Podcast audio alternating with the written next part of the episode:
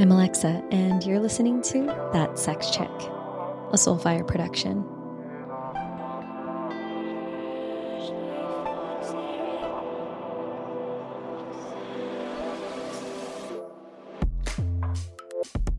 Let's talk about five things that could be in the way of you achieving your best orgasm. Okay, so the first thing that could be in the way of you achieving your best orgasm, notice that I'm not saying an orgasm, I'm talking about your best orgasm. The first thing that I want to touch on is not feeling your feelings. If you consider your life and it seems or it appears that maybe it's a bit dull, muted, or that you're stuffing things down, not feeling your feelings, repression, suppression, and a lack of expression, which is required to have a really powerful, incredible, earth shattering orgasm. If you're not feeling your feelings, it could get in the way of that. So, just want to mention that if this is something that you are challenged by, a way that you can dip your toe into the waters of starting to feel your feelings, because that's really challenging for a lot of people. I'm just going to be honest here. That is really challenging for so many people. And for me, it was for quite some time. And I have always been a big feeler. But I mean, I grew up in an environment that said, you know, if you cry, then it's weak. And so I countered that with stuff it down and don't feel it. And so I also um, was taught that my pleasure had to be hidden. So, you know, don't feel that either. So, for a lot of people, a way that you can get, you know, dip your toe in would be to whether you identify as male or female, man, woman, or non binary, find a group of people who resonate with you or you resonate with them.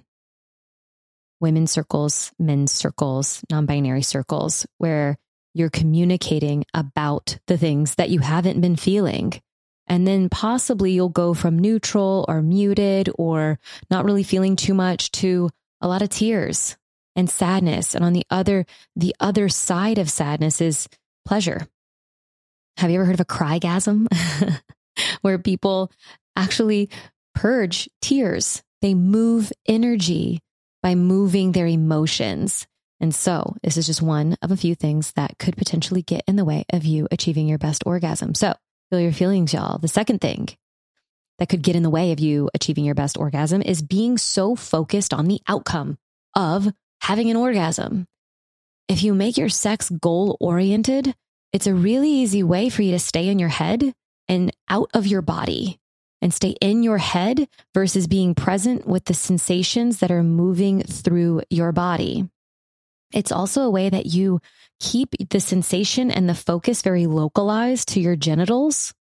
And so the the best orgasm phrase that I mentioned, you know, what's typically reported in these really expansive crazy orgasms is that it's felt throughout a person's body, which means the person is allowing the sensation to permeate and expand throughout their nervous system and throughout their body versus it being so focused on the orgasm itself um, and without it being so focused on you know when we get to orgasm the sex is done. Because for a lot of people that's what they think.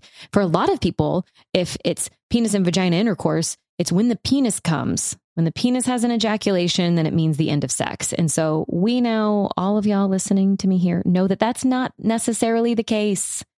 It can but it doesn't have to be. So being focused on the outcome can potentially get in the way of you having your very best orgasm.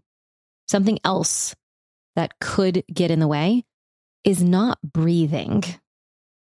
So, when I was growing up and I started to realize that touching my genitals led to this really beautiful feeling, before I ever understood that it was actually sexual, I just thought, oh, this feels really good.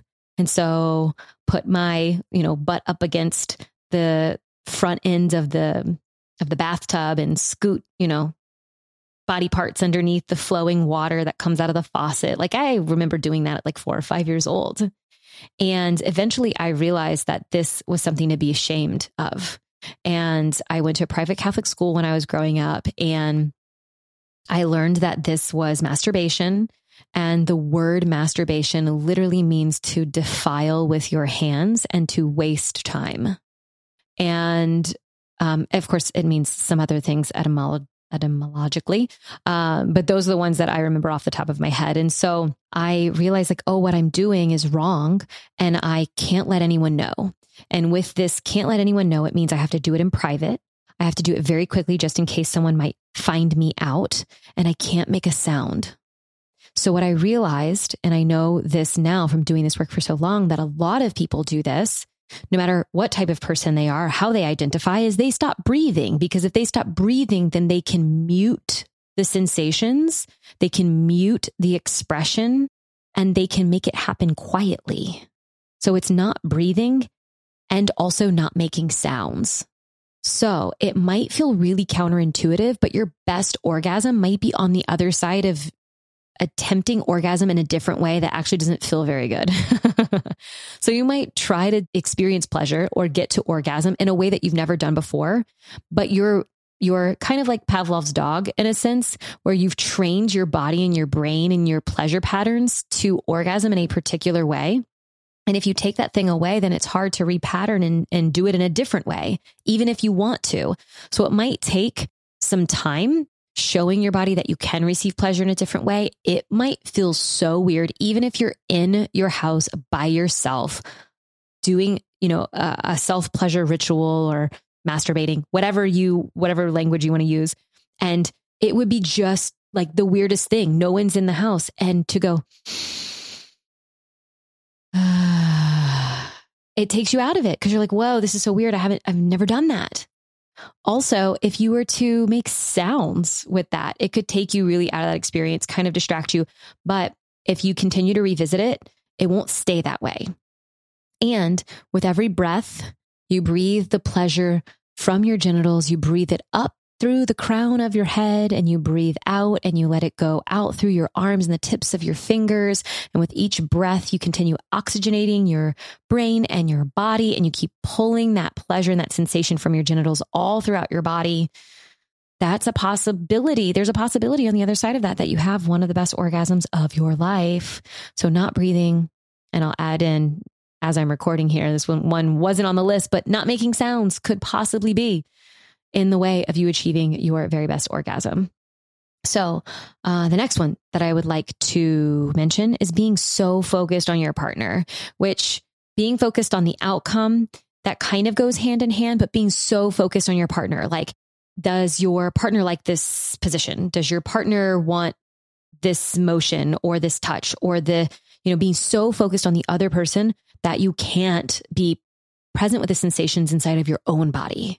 Or, you know, is my partner turned off because I'm in this position and I can see cellulite or body rolls or body hair, or you are distracted by something else that's going on between you and the person that you are being intimate with, but you're being so focused on them that it's hard for you to be present with the sensations that are going on inside of your body.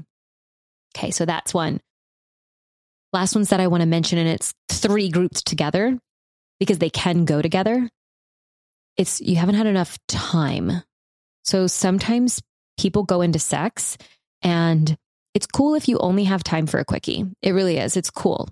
You know, Jordan and I, we have lots of different types of sex. Maintenance sex is like we're feeling distant and we know that our relationship needs the fuck.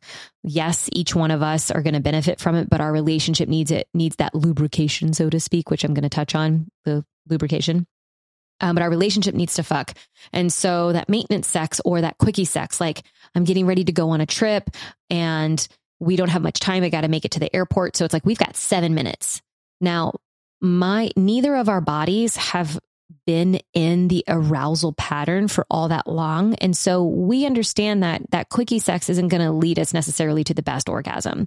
But when we have enough time and we can try different techniques and we can focus on lots of sensation, lots of breathing, lots of sounds, and lots of blood flow inside of our bodies, then that's going to potentially lead us to some really powerful, elongated orgasms. And for me, it will lead to potentially up to three or four orgasms in a session.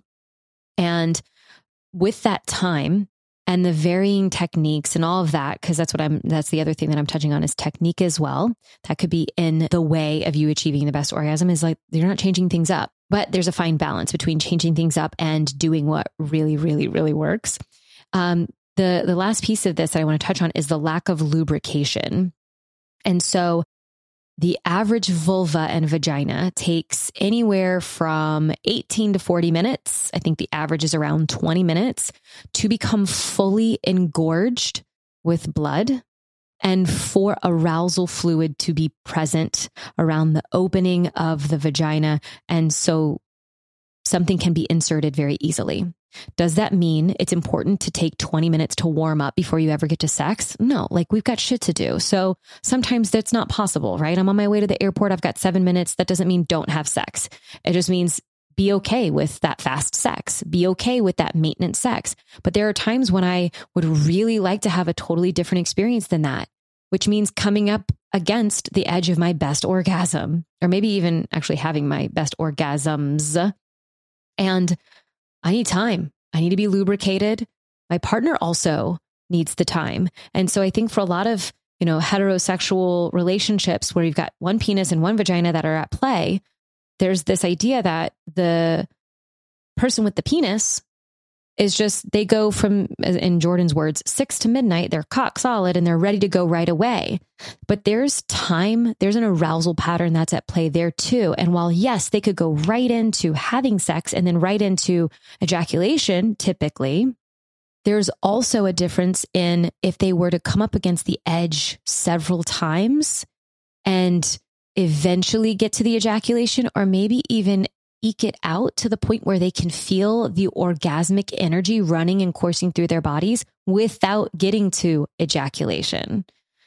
So, and if you want to hear more about that, I have an episode with Cam Frazier that I thought was just absolutely incredible. And we talk about edging for men and we talk about circulating the energy and semen retention and all of that. So, lack of lubrication, technique, and time are the last things on my list here. Now, these were five things, a couple of them were buckets, more or less, that could possibly be in the way of you achieving your best orgasm or orgasms.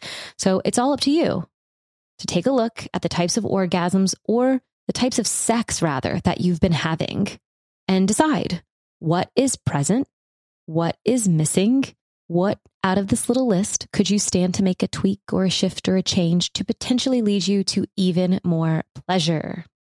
I love you all. And thank you, as always, for listening to that sex check. This is another little mini episode. I hope that you are enjoying them.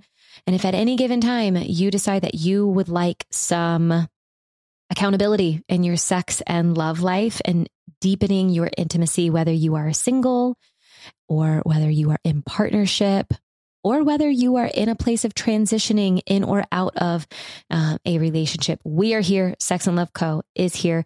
And of course, we would be absolutely enthused to help you along your journey. I'll see y'all on the next episode. Thanks so much for listening to today's show. If you loved it, be sure to subscribe so you never miss a new episode. And if you extra, extra loved it, make sure to leave a five star review. I'll see y'all next week.